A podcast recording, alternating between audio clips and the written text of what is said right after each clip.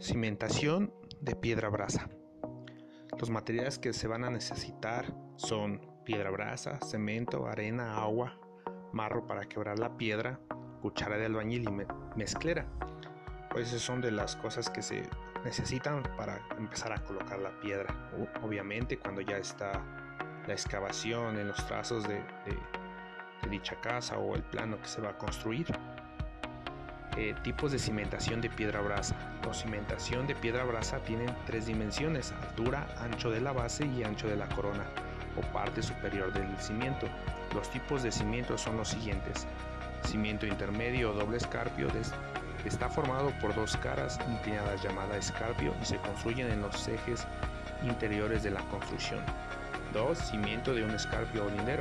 Este tipo de cimiento, como su nombre lo indica, está formado por un lado vertical y uno inclinado, un escarpio y esos son construidos en los ejes del lindero.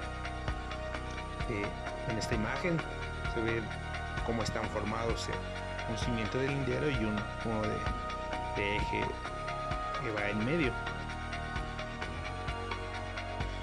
Algo muy importante es que, que la altura y el ancho de los clientes de los cimientos, las medidas de los diferentes lados de un cimiento o lindero o intermedio dependerán del peso en la construcción, así como el tipo de suelo donde vaya a construir.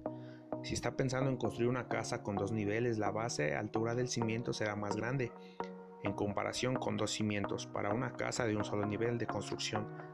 De igual forma, cuando el terreno sea de poca resistencia, la cimentación deberá ser más grande el que podríamos en un terreno de resistencia regular o bueno. La cimentación varía, como está en las imágenes. Si es una casa de un nivel, pues una cimentación, no, llamémosle normal, de, de 75 de alto por, por 65 de, de ancho, pues es un pues es algo que va a ayudar a una casa. Si es de dos pisos, obviamente es más ancho y es más alto la profundidad. Sus dimensiones tienen que variar.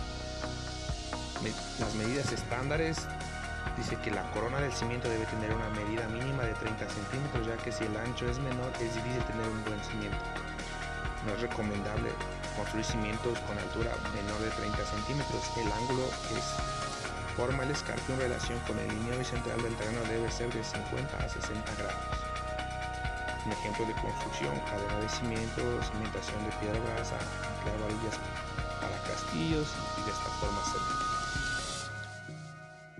Sí, aquí hay otra imagen cuando cómo, cómo se va a colocar cuando el cimiento del lindero no es totalmente bajo tierra, este se debe construir más a profundo del cimiento intermedio, lo que ayuda a tener un escarpio menor. Además, al hacer el cimiento del lindero más profundo, Tejemos nuestra estructura en un caso de que se realice una excavación profunda en el terreno vecino.